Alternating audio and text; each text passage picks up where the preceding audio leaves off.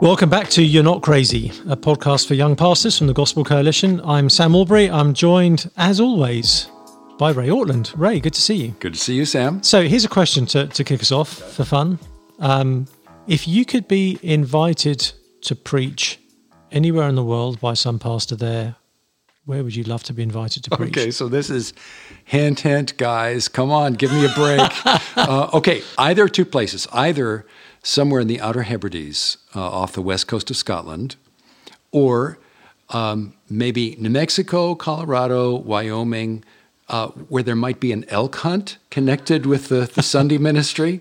So, yeah, that's. Uh, I, it would be impossible to decline such an invitation. How about you, Sam? Where would well, you? I would join you with the Outer Hebrides. That that part of the world does something to my soul that nowhere else does. So, um, if anyone wants to invite me to the Isle of Lewis or the Isle of Harris, oh I would be there in a shot. Um, and I think I, I've always wanted to go to New Zealand. I was meant to go last year, and I don't know if you know there was a pandemic, so I couldn't. I heard something about that. Yeah.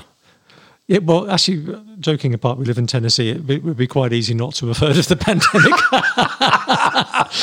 but um, I was so pumped to be going to New Zealand. So um, that's still a place I'm really hope I can get. To. I wonder if there are places like um, the Isle of Harris and New Zealand and so forth that are the Lord's sort of prophetic whisper to us of something of what the new earth is going to be Oh like. gosh, yeah, maybe with slightly less rain. It's interesting. I, I went to Nova Scotia. Um, I was speaking at a actually a TGC Atlantic Canada event, and I thought, great, Nova Scotia. They called it Nova Scotia because it reminded them of the old Scotia. So this will this will make me feel all like Hebridean, and my soul will feel back home. But it, it's just not like Scotland. Um, so that was disappointing, Nova Scotia. Lovely We- place in lots of other respects. But, we both love Scotland Yeah. dearly. So and the further north and west and wet, the better. Actually, Hmm. you get the the islands and the mountains, and it's glorious. I have a special place in my heart for the Aberdeen area and Royal Deeside.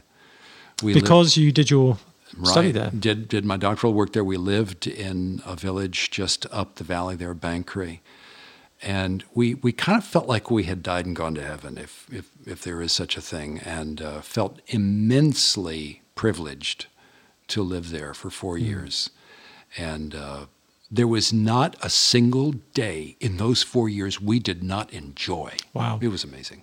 Hey, true or false? You bought a kilt, have a kilt from that time? Yes to both of the above. And uh, in, fe- indeed, I took piping lessons. I was going to ask that as well. You try to play the Yeah, bagpipes. the sister to the piper to the queen was my teacher. oh wow, Yeah, but, yeah, So- precious lady. So you must have been really good. Oh, no, but Is this why no one has ever heard you play the bagpipes since? exactly. But uh, and I, I, I promise I will never do it again. Well, I remember reading once that the definition of a gentleman is someone who can play the bagpipes but doesn't. Then uh, I'm not quite the gentleman because I really can't. And you do. um, excellent. There's no natural way of getting from bagpipes to gospel culture, um, which is probably a good thing. But we're thinking this is our last episode of, of this uh, season of You're Not Crazy. So, Sam, um, thank you for all you've poured into this. oh, good grief! All I've all I've done is um, sit across from you and, and enjoy being with you. So, thank you for having me. Um, thanks TGC for letting us play in your house as well. Um, we be we want to draw some threads together in this episode, Ray, and think about how think about the cost involved with gospel culture. We've we've kind of tried to cast a vision with honesty, honor time, all those sorts of things, and I'm sure a lot of people are dialed into that vision, and it, should and does get the juices flowing. Um, but we don't want to imply that it's it's inevitable and that it's just easy. That you know you you just need to read outdo one another and showing honor and your church will immediately jump on board and, and you can just you know ride off into the sunset together there can be a cost to pastors in trying to cultivate gospel culture but we believe it's a cost worth bearing and we'll get into what that, cost can look like precisely because the cost of not doing it is so much more serious um, there's a passage you have in mind on this tell us about Yes. that Well, before we go there, in fact, you just prompted an, a new thought, Sam. Um, and I think it, it's important to say this to every young pastor who's with us now. My dad used to put it this way as a pastor, in relation to the church, the congregation that you're serving and leading, one step ahead, you're a leader. Two steps ahead of the people, you're a visionary. Three steps ahead, you're a martyr. so wow. the, the trick in pastoral ministry, one of the tricks, is to stay one to two steps ahead. So you really can lead with visionary impact, but you don't get so far out ahead that you generate such distress in the mm. congregation that they just can't absorb it. I think of pastoral ministry as disappointing people at a rate they can absorb. so let's just be self aware yeah. and realize there's, there's a pastor listening to this right now who is thinking to turn this church toward, because people bring into church a sort of pre understanding of what church, quote unquote, is supposed to be. Yeah. And rarely is that a gospel culture paradigm. Yeah. So to turn a church around, it might take five years, it might take 10 years, it might take 20 years. But it is so worth doing because, as you said a moment ago, the cost of not doing it is far greater. Yeah. Let's, let's think about the cost of doing it first. Okay. Um, it's not always going to be easy. People aren't always going to want to have what we are describing as gospel culture. I mean, it threatens power bases, it threatens people's reputations because again we're asking people to to come clean. Every, every, somebody said to me once, every church has its mafia. The question is not whether it has one, but where is it? Who who is the mafia in your any any given church? Sometimes it's the leadership, sometimes it's a couple of very powerful families, but there there will always be someone with some vested interest and the call to repentance and to honesty and to being low before the Lord will not fit the agenda that some people have for church. Some people go to church precisely because it's where they finesse their reputation for being respectable. And every every pastor has to pay a price in his own soul. I mean, let's let's admit it, Sam. There's so much self-importance inside every one of us, mm. and face saving, and pride, and a desire for prominence, and a profound resistance to confession and mm. so forth. I really need reality to break my way. Yeah. And if it doesn't, then it's not just regrettable. Something is going wrong and somebody is going to pay. I mean, that's my psychology. As I enter, enter into many situations, let's all admit that's who we are. That's, that's inside mm. us. Let's forsake it and condemn it. Now, the, the cost then, well, the passage, in my opinion, about gospel culture the best, most compelling passage in the entire New Testament that we haven't even talked about yet Galatians 2 11 through 21. Galatians 2 11 through 21, it's a complicated passage to unravel, but this passage has been messing with me literally for almost 50 years. Wow. And the conclusion of the passage in verse 21, the Apostle Paul says this I do not nullify the grace of God. Now, Machen, J. Gresham Machen, in his commentary on Galatians, says that is the key verse in the entire letter to the Galatians. I do not nullify the grace of God. The Apostle Paul felt that that needed to be said. He wanted to make his own position clear. Hmm. I do not nullify the grace of God. Apparently, we need to hear that. Apparent, sir, yeah, go ahead. Well, the implication is it's very easy to nullify the grace of God, even you're, if you're an apostle. Without even realizing it. That is what's so sort of arresting and unsettling mm. about this passage. Nullifying the grace of God isn't just a Roman Catholic problem. It isn't just a sort of a, a you know, a, a, sectarian problem out there. Uh, you know, the bad legalists out there. In the first century, nullifying the grace of God was an apostolic problem because Paul is addressing Peter. Hmm. John Stott, in his commentary on this, says this is the most tense and dramatic episode among Christian leaders in all the New Testament. The Apostle Paul confronts, publicly confronts the Apostle Peter over a violation of gospel culture. Peter had been welcoming Gentile converts into his heart, into his friendship, into his fellowship, into the church. He had been eating with them, Uh, he was probably eating ham sandwiches with them. and for a Jewish, uh, a man steeped in Jewish tradition and Jewish Christianity, traditional Christianity, so mm. we would say, that was a bold move to make. And Peter accepted it because the Lord had spoken to him in Acts chapter 10, you know, the sheet that came down from heaven with mm. the vision and so forth. We all know the story. And God made it very clear. By the way, Sam, isn't it fascinating? In Acts chapter 2, Peter preaches a sermon under the anointing of the Holy Spirit, and thousands of people are converted. But just because God super blessed his ministry, that doesn't mean that Peter had nothing more to learn. Hmm. It wasn't until chapter 10 of the book of Acts that Peter finally saw that Gentile converts are his equals in Christ. They did not have to accept Christ and Jewishness. Yeah. They did not have to accept the gospel in Jewish packaging. All they needed to belong is Jesus, received with the empty hands of faith. Now, Peter deeply accepted that. Then, here, years later in Antioch, he, he, he betrays gospel doctrine and gospel culture. He stops identifying with, stops eating with, stops hobnobbing and befriending Gentile uh, converts because he's under pressure from hyper traditional Jewish believers in Jerusalem.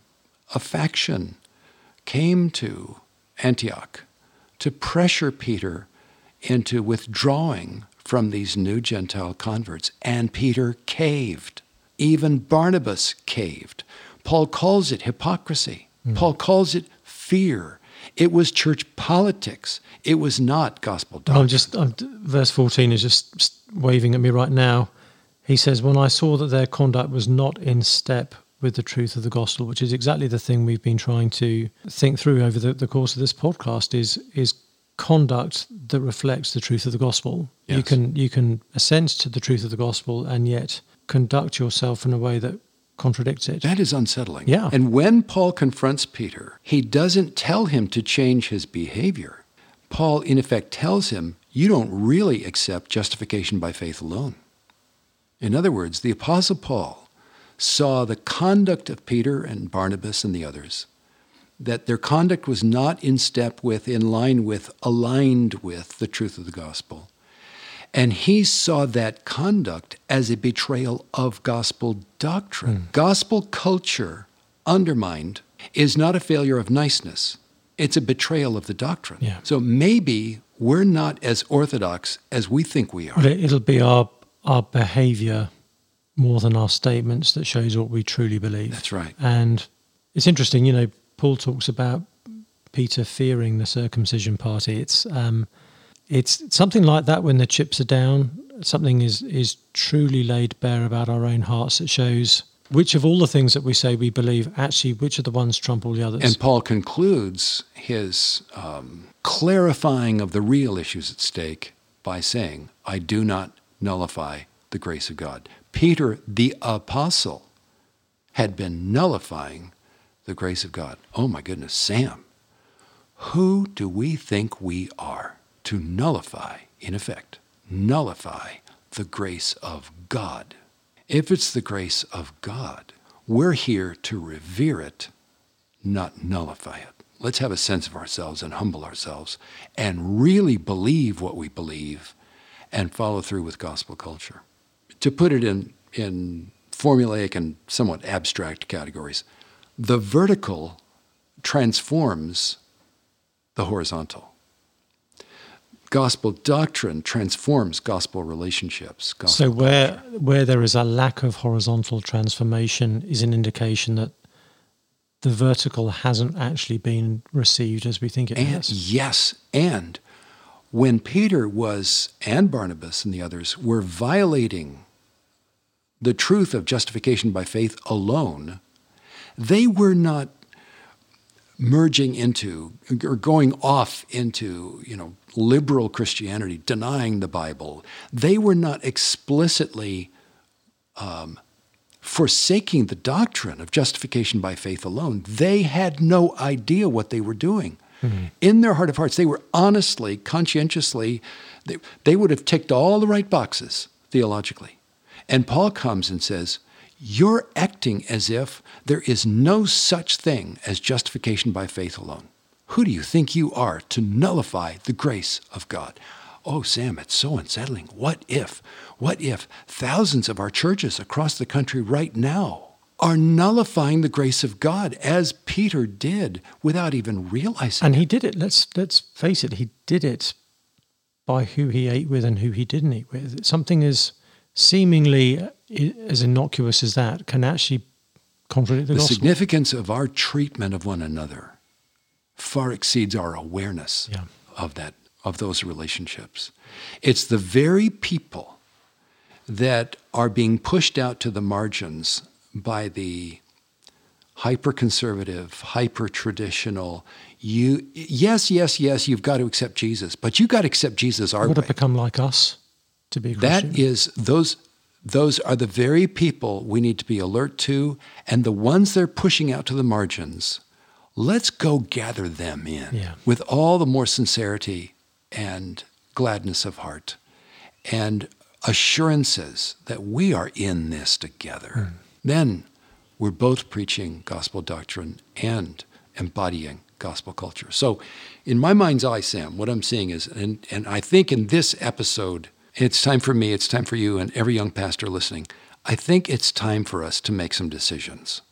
Okay, we've had this, the privilege of this um, podcast series, and, and I'm very grateful for it. But let's not leave it at the level of the hypothetical. We have some decisions to make. So, in my mind's eye, I'm seeing I'm seeing Peter here in the, the, the, the center of this mental picture. And over to one side is the Apostle Paul, and over on the other side are the, uh, the circumcision faction. And every young pastor is in Peter's position, under pressure from certain groups and strong personalities and so forth to kind of reshape the culture of their church in such a way that certain people are just kept out. And that's on the one side. On the other side, here's the Apostle Paul saying, But wait a minute, what about justification by faith alone? And every young pastor has to decide which way he's going to go. Now, again, you know, one step ahead, you're a leader. Two steps ahead, you're a visionary. Three steps ahead, you're a martyr. So you have to lead your church with respectful sensitivity to what they can absorb at any given moment. But you must also, every young pastor, I'm, I'm speaking to you now, young pastor, you got to make up your mind what kind of man you're going to be and what you're going to stand for and how, perhaps slowly, but inexorably, you're going to guide that church and help that church turn a corner such that the doctrines they formally profess and subscribe to translate into the inclusive, generous, honest, gentle, cheerful, courageous culture like the early church that will compel the attention of your city. But if you cave and settle for institutional management only, the Apostle Paul, through your conscience, is going to tap you on the shoulder and, and, and, and remind you wait a minute, what about the finished work of Christ on the cross? What, the, what about the all sufficiency of your Savior? What about imputed righteousness? What about faith alone? What about justification by faith alone? These are not denominational options. Hmm. This is Christianity. Young pastor, are you going to stand, take your stand for Christianity, for Christ, right where you are? And maybe, here's a crazy thought, maybe you need to get down on your knees in your study before this day is over and give your life to Christ all over again. Give your ministry to Christ. Give your future to Christ. Give your reputation to Christ and say, Lord, I am here for you. Guide me according to your truth into the green pastures and still waters of gospel culture for this church where you have placed me. Help me, keep me, keep me from sin, keep me close to your heart. I'm all in. I'm going to need you moment by moment to be gently brave and unstoppable for the display of your glory in this place. I'm all in. Help me take my next step. Amen. Why, why wouldn't any pastor want to pray that way? Like today. It's it's another way of of resolving to fear God more than man. And I, th- I think of God's promise to Joshua: "Be strong and courageous, for I am with you." There are going to be some giants in the land who look intimidating and all powerful, but actually, if God is with us, then we we can prevail. We will prevail, and indeed, we will prevail by suffering and suffering loss cheerfully. That may actually be how the victory happens, mightn't it? So we're all in. So, gospel culture is not the icing on the cake. Gospel culture, if I'm not taking an analogy too far, which preachers never do, is is the cake itself, it, it, what the ingredients of gospel doctrine end up producing. So I hope, if, if nothing else, people are, are, are thinking gospel culture isn't just an idealized form of church that we can attain to, but is just, you know, we've got to live in the real world. It's never going to happen. It's an entailment of the gospel itself. And our own, well, the, the credibility of, of our churches will stand and fall with the presence or absence of gospel culture. And our own faithfulness. To me, this redefines the category faithfulness. Mm. Simply preaching the Bible accurately and upholding the categories of systematic theology accurately is not the whole of faithfulness. I look at Galatians 2 11 through 21 and I realize faithfulness includes that and following through, translating those truths into the beauties of human relationships where anyone through Christ alone can enter in and belong. Mm. And there's no pressure put upon them to, to conform to any group or any history or any tradition or culture. They come in as they are with Christ alone, and immediately they belong. Mm. That, when we're both preaching the message of Christ and building the community of Christ in that way, then we are faithful. Fully faithful, not half faithful. Yeah, Ray, we haven't talked about this, but I'm just going to go out on a limb and say it anyway. Um, we, you know, those who are listening and who are really wanting to move forwards with this, um, there will be a way of contacting us. We'll, we'll just announce that there is a way of contacting us and it will somehow happen. It'll be in the show notes somewhere. Um, we would love to pray for you. So if there are folks there who are wanting to take these steps, we're, our greatest prayer is that you will have people on the ground there that you can link arms with because you know that that makes all the difference in the world. But if we can just pray for you, we would love to do that. So if you if you want to get in touch, let us know who you are and where you are. We'll pray for you. How about that? Excellent. Great idea, Sam. Thank you for that. Now, we want to thank uh, our friends who at Crossway Books who have uh, sponsored this entire uh, series of, of podcasts. We, we love and admire and respect and trust our friends at Crossway Books. And you have a Crossway publication you want to commend to our friends. I do. Um, many of us will have multiple series of, of commentaries that we dip in and out of. Um, a newer series that, that Crossway has been producing in the last couple of years has a, a, couple of things going for it. The, the most immediately apparent thing it has going for it is just how how handsome the books are to look at. Um, it's the ESV expository commentary. There's there's I think twelve volumes overall. They haven't all come out yet. Um, they are really smartly done. So let's just talk about the exterior before we talk about the interior. They, have mm-hmm. done a great job. These things look really nice on the shelf, but thankfully um, they're also pretty good on the inside as well. Uh, these are expository commentaries, and so they're, they're written by people who, on the whole, are pastor scholars, not just people who are academics only, but people who are academics who have enough ministry um, experience to know what you're needing to, to get from a commentary. They're not just too many commentaries are academics talking to other academics, and the preachers trying to listen in and kind of understand the conversation and then figure out what it has to do with Sunday morning sermon. Uh, this book is really written for preachers. Um, this series is really written for preachers, but by people who who really do know their stuff.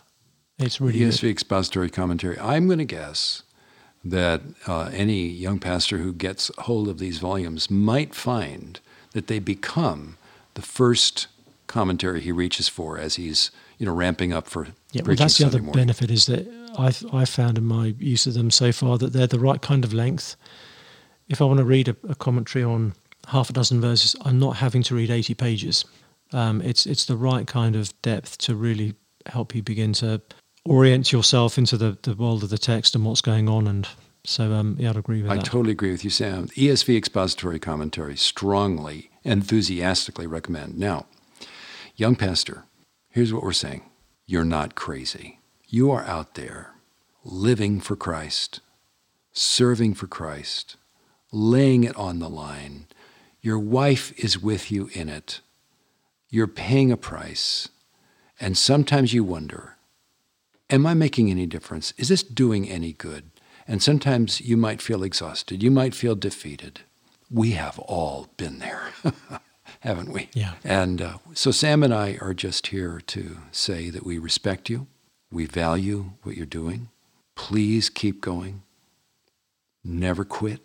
It's always too soon to quit. And just take your need to your risen Christ above, moment by moment. Thank you for giving us the privilege of being your friends and conversation partners uh, through this series of podcasts. And we'll look forward to meeting you personally, maybe at a Gospel Coalition National Conference or, or somewhere else.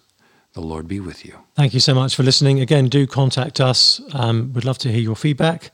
And we're grateful again to, to uh, the Gospel Coalition for allowing us to have a podcast on their site. And one more thing there is a third guy sitting here. He has had to endure all these uh, episodes and has rescued us with his kind editing along the way. Andrew Lapara. Is that, am I pronouncing your last name correctly? Right. Andrew Lapara. What kind of name is Lapara?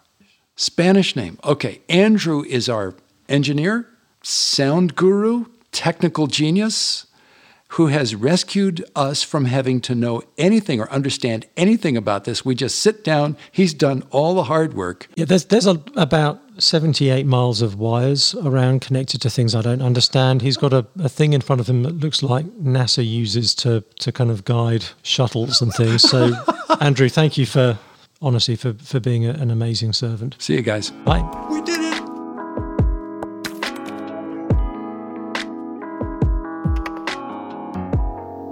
We know you have a ton to do these days, and so it means a lot to us that you would listen to the podcast. Thank you for listening to this episode of You're Not Crazy, Gospel Sanity for Young Pastors.